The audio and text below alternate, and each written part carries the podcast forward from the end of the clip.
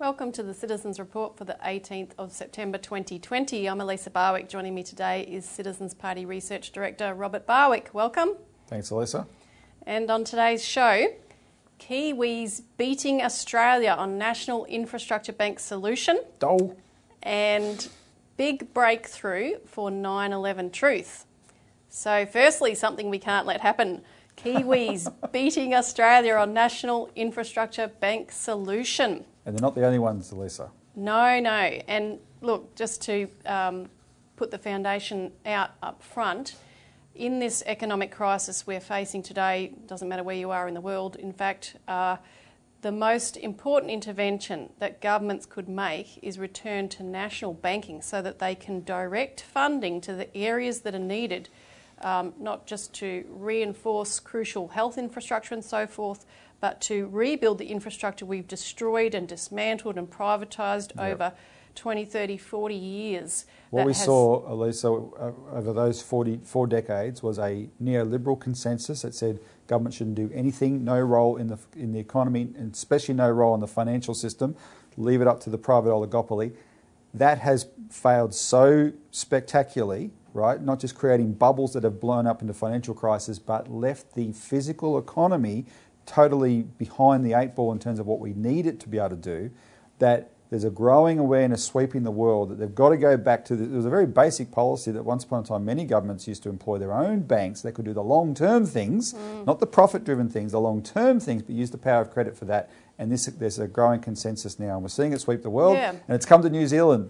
That's right. So um, just to give an assessment, South Africa, the ruling party there, is calling for a fully capitalised state bank to invest in infrastructure and reindustrialisation. In Scotland, which already has a national investment bank, the Institute of Civil Engineers is calling for a complete focus on rebuilding infrastructure.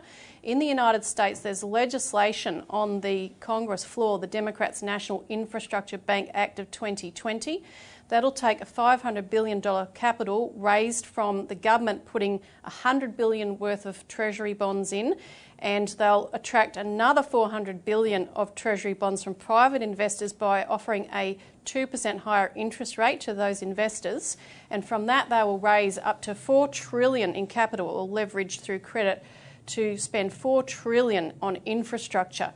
Now, in Australia, we've had already the um, unions proposing a limited form of a public bank in terms of a post office savings and loans bank, um, which is not f a full infrastructure bank, but it has potential to go in that direction and at the very least would be far less bound by things like profit and risk and so forth, so that credit could be directed into long-term projects, as you referenced. Um, but New Zealand, as you mentioned, is the latest on the list that has joined in, and of course they've got an election going on over there, so the opposition party is proposing a thirty billion dollars infrastructure program through a national infrastructure bank capitalised by the government. What they'll do is they'll combine a number of existing government agencies, Uh, such as a green investment finance outfit and a growth fund. So pooling those funds that are available um, and allowing superannuation to also invest into that bank so that they can begin to leverage that capital into investments. And we'll just roll a clip of Judith Collins, the National Party leader over there, announcing that. I have announced that the government I lead will invest in New Zealand's largest ever infrastructure program. This includes thirty-one billion dollars to upgrade our transport networks and declog our cities, four point eight billion dollars to fix our schools, and further infrastructure upgrading our healthcare infrastructure. This election will determine the country the next generation will inherit. The legacy I will leave for the next generation is an upgrade to New Zealand's transport, education and healthcare infrastructure. Both sides of the political divide will need to borrow as we move through this crisis. I am determined that New Zealand will borrow and spend wisely. Today I'm announcing my plan to deliver better infrastructure financing for New Zealand's rebuild. I believe as we head into the biggest infrastructure spend our country has ever seen, that we need a long-term disciplined plan for financing and managing infrastructure. Today I'm announcing National's plan for a single National Infrastructure Bank. The National Infrastructure Bank would provide additional finance needed to fund our infrastructure rebuild. So Elisa, that's the New Zealand equivalent of the Liberal Party saying that. Mm. Our governing party, their New Zealand counterparts, have announced a National Infrastructure Bank. And yes, it's a conservative proposal by the standards of the um, the one in America, for instance, in the Congress, or even what we would propose, because you you, sh you can have a, an institution that actually uses the power of creating credit a lot more. Nevertheless, the fact that it will be able to do things that a private bank would never do and private investment would never do, right? And then that can help upgrade New Zealand's infrastructure and make a big difference in their economy. Um, Why, one of the reasons this is so, so significant in New Zealand, you've got to understand that when it comes to this new, neoliberal craze that took the world, nowhere went more extreme than New Zealand. It even, it even went further than Australia and Thatcherism, frankly. And it started in the eighties under the Labor Party there, like, like, like it started in Australia under Keating. Um, but the, the finance minister, his name was Roger Douglas, and he did this mass privatisation of assets and taking down the public sector in a big way. Um, and so his, his policies were nicknamed Rogernomics. But when the National Party, this party, took over from him in nineteen ninety, their finance minister, Ruth Richardson, took it so much further that her policies following Rogernomics were called Ruthanasia, right? She killed what was, what was left. Um, and the poor Kiwis have been struggling uh, ever since, and they, they basically became a one-trick pony in terms of a, a dairy-concentrated economy for exports. Um, so there's a, there's a backlash there, and the, the neoliberalism ideology is crumbling, and, and that's, this policy is evidence of that, right? And we need our Liberal government to drop their neoliberalism and go with this kind of proposal of Australia's going to survive this economic crisis.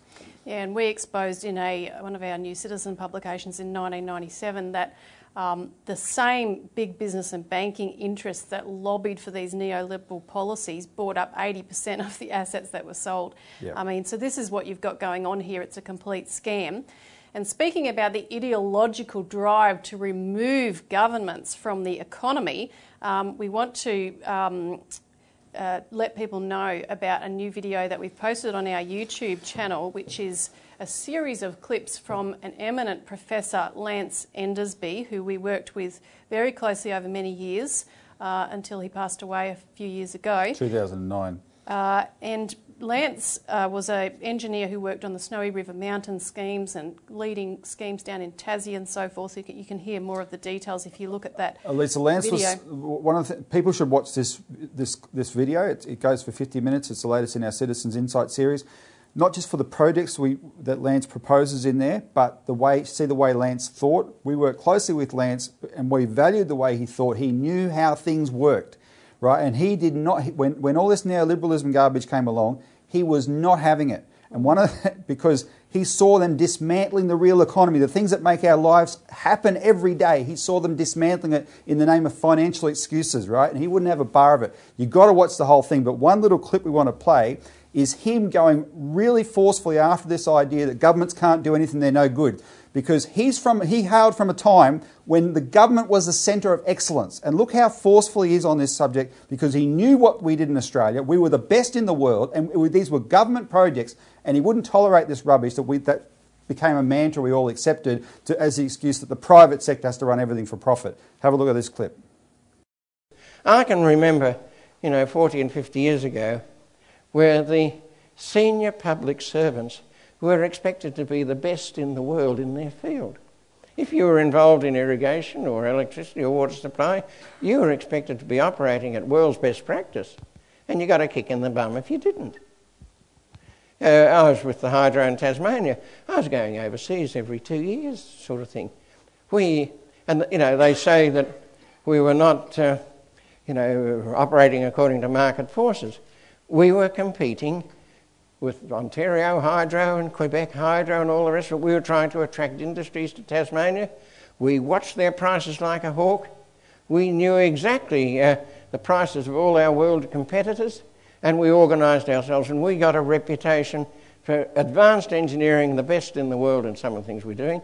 We, we, we were first in the world with machine tunnelling and things like that. Absolutely wonderful. But we were... Uh, a government organisation where the top management expected the young engineers uh, to be uh, operating world's best practice and, and, and no excuses. You just got on with the job. And if you wanted to go overseas, you did so and you're off where you went. You were expected to be on top. So truly, do yourself a favour and watch that on our Citizens Insight program available on YouTube. Now, we'll be right back. We're going to talk about state banking.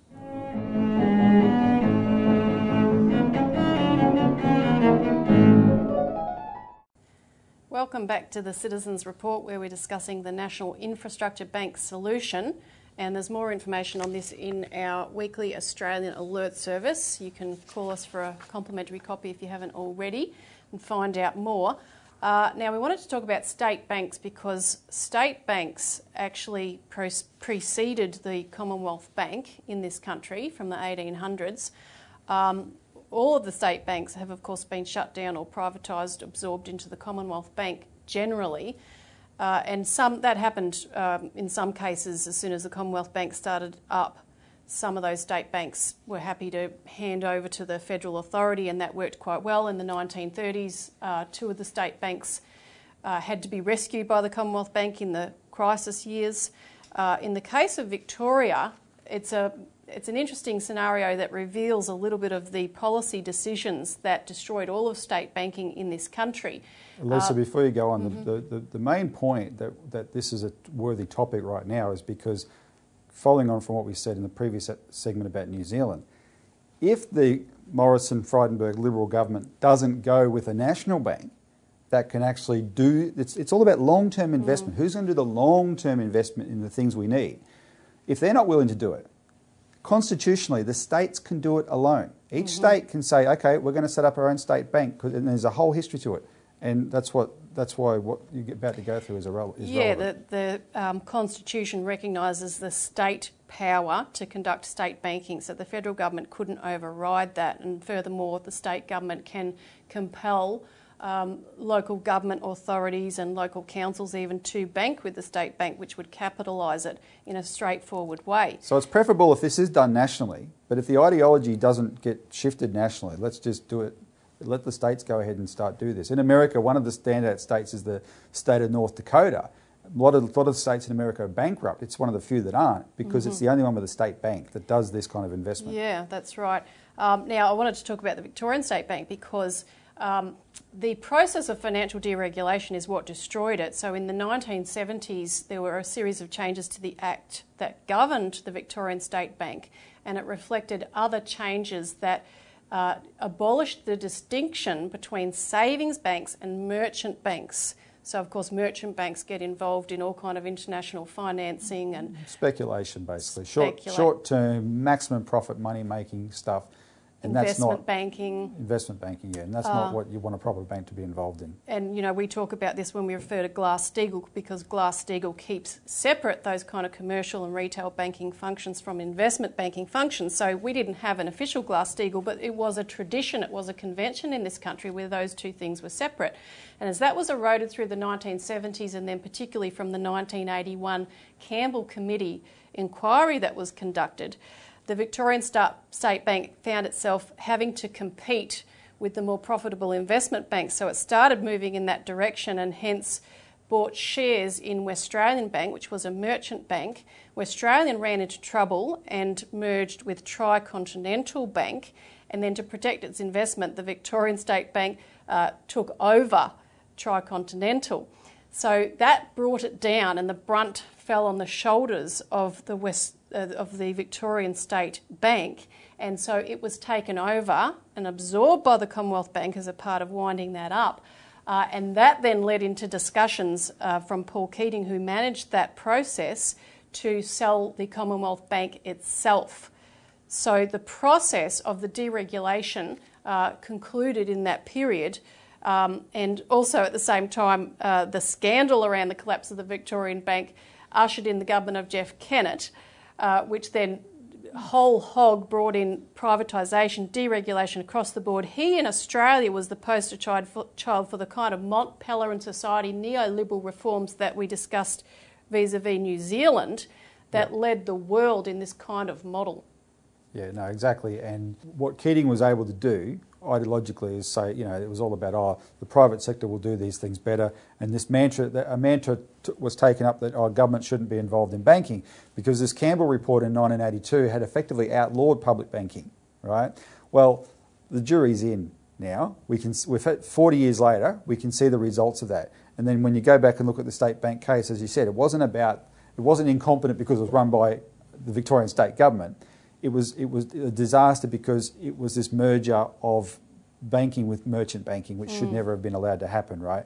Because the end result of not having any public banks in the forty years since has been a total lack of investment in the real economy of Australia. We're way behind the eight ball, and the, the pandemic crisis has shown that up, but any number of crises would have.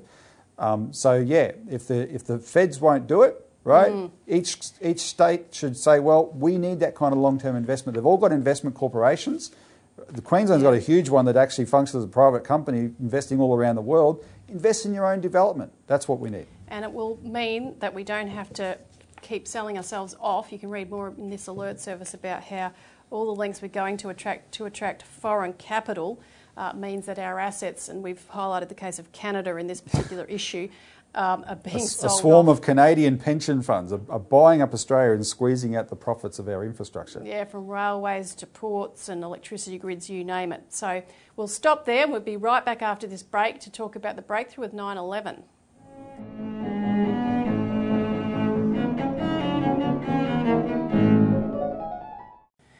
Welcome back to the Citizens Report. Big breakthrough for nine eleven truth. So, of course, we were referring to the September eleventh terrorist attack, which we've just had, of course, the nineteenth anniversary of.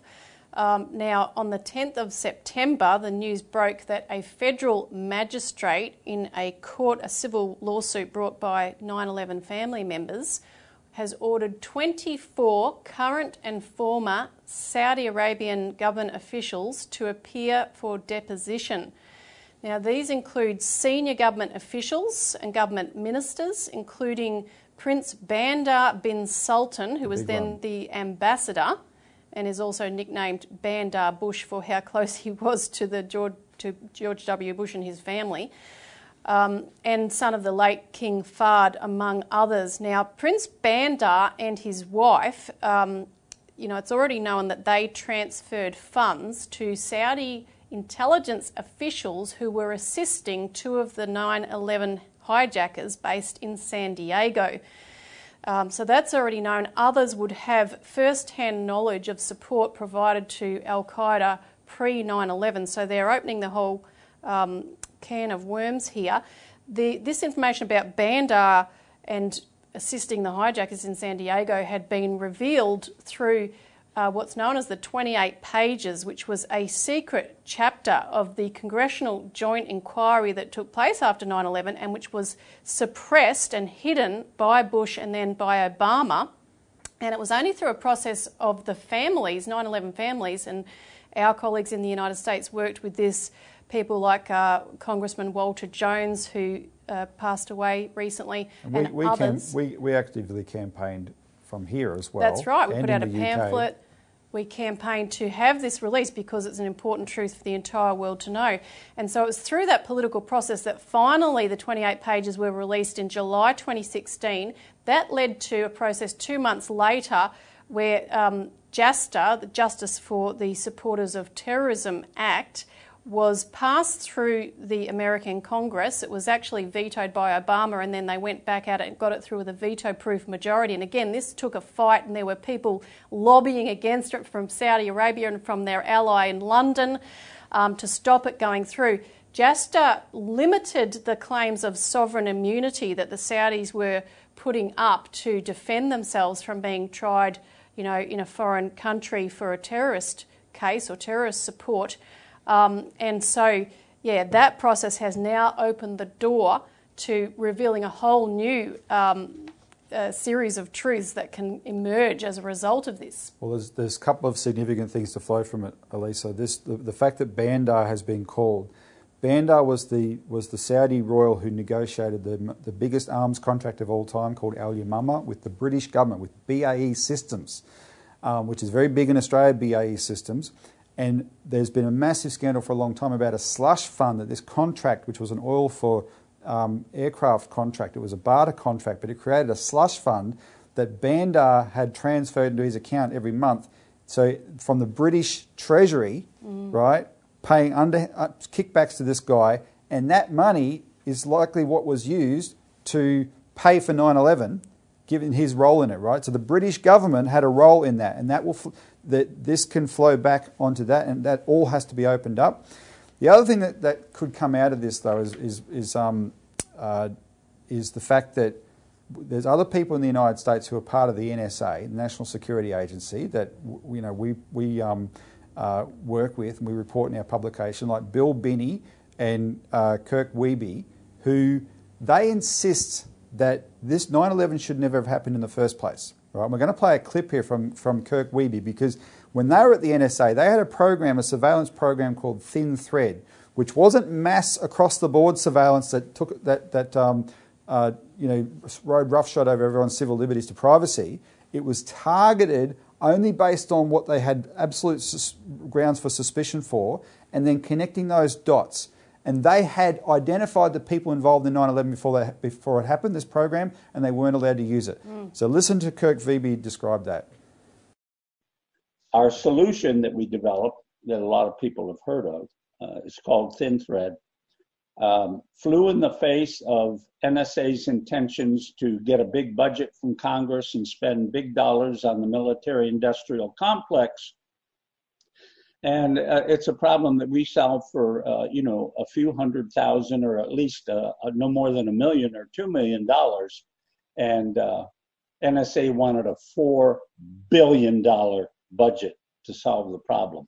So our uh, little solution was squashed in favor of big project mode that failed five years later under the Director's Trailblazer program. Uh, at that point, um, Bill and I and Ed Loomis uh, walked out of the building uh, on October, right after nine eleven, because we were heartbroken that our little solution that was very effective and efficient had not been put into the fight against uh, terror. And um, we saw the result. Um, am I one hundred percent sure Thin Thread would have prevented nine eleven? Yeah. I am. Um, we knew what to target.